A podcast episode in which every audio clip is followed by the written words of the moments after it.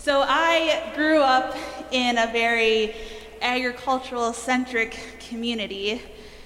The name of the town that I grew up in is actually Farmington, and so farming is not only a part of the culture, but also part of the literal name. Even in my own family, agriculture is a big deal. Uh, of course, my family has raised goats and sheep and rabbits, and even at one point we had a llama. So, but there was also this love for working with the soil to grow beautiful flowers and vegetables. Many of my relatives, my grandma, my aunts, my mom, really love to garden. Take my aunt, for example. She's a master gardener, so she's just a well of knowledge about all things plants. Of course, my dad likes to take advantage of this, like when they were visiting a couple weeks back and we went to the Denver Botanical Gardens. He decided that he needed to take a picture of all of the random plants to send to his sister, my aunt, so that she could identify them. But my dad, being my dad aside, this love in my family for working with the soil and growing beautiful plants was passed on to me. So, if I'm looking for wisdom and advice on what to plant in my little porch garden, or if the leaves of my spider plant or my mum plant aren't looking quite right, or if I want to know how likely it is that I'm going to kill the plant that I just bought because it's notoriously difficult to take care of, I have a wealth of knowledge in my family to reach out and get answers with and offer guidance and uh, in difficult situations. And it was this image of wisdom and insight being passed down from generation to generation that came to me when I was reading the excerpt from Paul's letter to Timothy that we'll hear from Brittany this morning.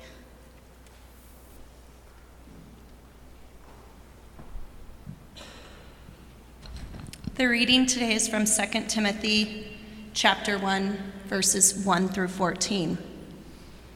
Paul, an apostle of Christ Jesus by the will of God, for the sake of the promise of life that is in Christ Jesus, to Timothy, my beloved child, grace, mercy, and peace from God the Father and Christ Jesus our Lord. I am grateful to God, whom I worship with a clear conscience conscience, as my ancestors did, when I remember you constantly in my prayers night and day. Recalling your tears, I long to see you so that I may be filled with joy. I am reminded of your sincere faith, a faith that lived first in your grandmother Lois and your mother Eunice, Eunice, and now, I am sure, lives in you.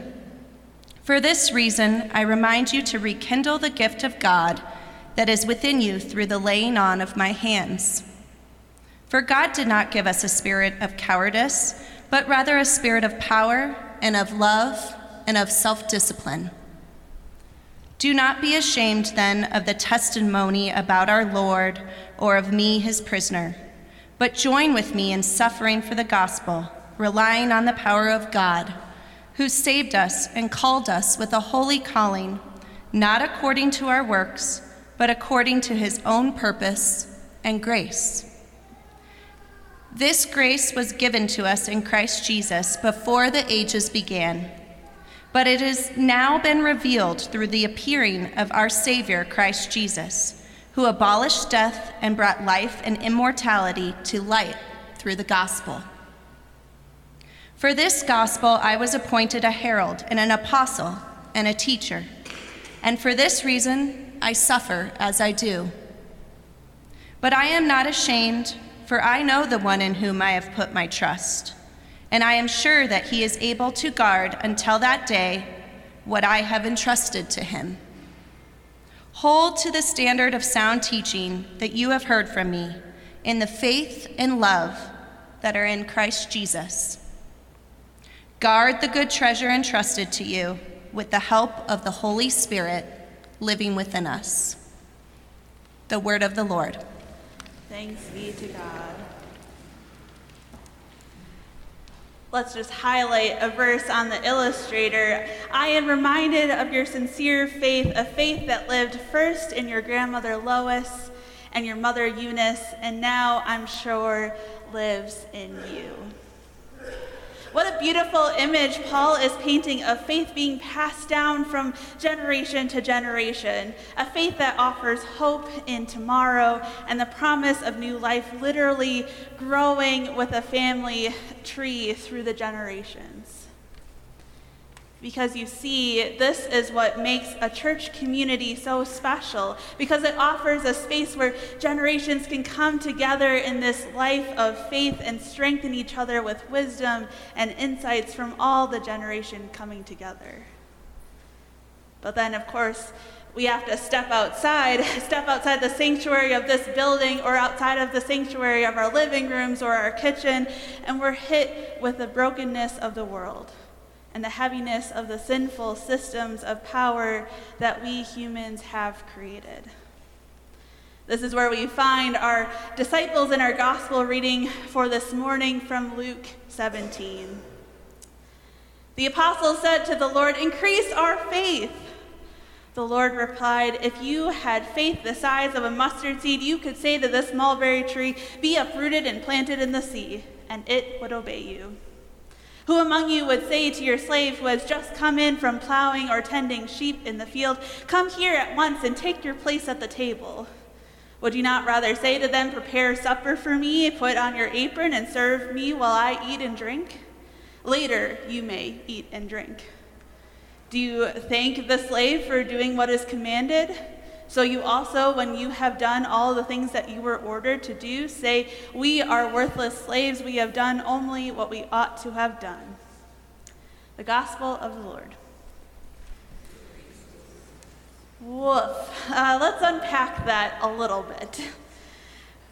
So, to highlight what, how our gospel begins on the illustrator, again, we look at Luke chapter 17, verse 5, which begins with this request from the apostles, those who were following Jesus, to increase their faith. I can imagine that they were witnessing the suffering and the hunger and the injustices of the world that were running up against what Jesus was teaching them about this new life. And they assumed that everything would be fixed if they just had a little bit more faith. I mean, I certainly have had times when I've thought this way, when I've heard or seen the latest news stories or the climate reports, or someone cuts me off on my drive home, and I think, this is the inbreaking kingdom of God? this is the new life that you, God, have promised me? This, really? I think you need to give me a little bit more. I can't do this on what you've provided me. I need you to increase my faith. But you see, this is where things get interesting because Jesus says in response to the disciples, essentially no, you know, with a few more letters thrown in there, saying, as will appear on the illustrator in Luke 17, verse 6, if you had the faith the size of a mustard seed, you could say to this mulberry tree, Be uprooted and planted in the sea, and it would obey you. Ah, you gotta love Jesus for always giving us those straightforward answers, but I think we can get there. So let's back up for a second and look at the moments in the Gospels when Jesus has praised people's faith. We have the woman who anoints Jesus feet out of recognition for who he is and preparing him for death and resurrection. We also have the Samaritan leper who turned back to thank Jesus for healing him. We have the hemorrhaging woman who touched Jesus' cloak. We have the blind beggar who says, who Jesus says, Your faith has made you well. And we even have a Roman centurion whose faith was said to be greater than all in Israel. So, what is the common thread that brings all of these people together who Jesus commends their faith? My friends, they turn to him. They turn towards Jesus. They put their trust in the one bringing about new life, even when it's difficult, even when it's painful, even when it's risky. They embrace the goodness, the healing, the justice, the mercy that Jesus has to offer.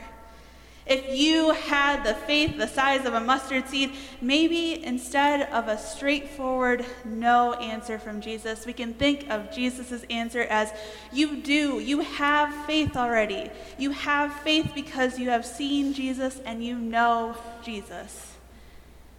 Faith then is no longer quantifiable. It's not an emotion or an idea. It's not even a noun. Instead, faith becomes an action, an engagement, a way of orientating our lives. Faith is an every minute movement into the God saturated, God centered new life that we are created for and called into. You see, friends, here is the difference. By having faith, our tendency is to hold on to it for ourselves, to put it into a box for protection, or put it on a shelf for safekeeping but by embracing our calling and doing faith, the seeds of God's kingdom are spread throughout the world. We are called to do faith, spreading the seeds of love, the seeds of forgiveness, the seeds of invitation, the seeds of welcoming, because in this, in doing faith, we begin to recognize that in the brokenness and the cracks of the world, the seeds of God's love and mercy and forgiveness are growing into trees of hope, trees of peace, and trees of new life.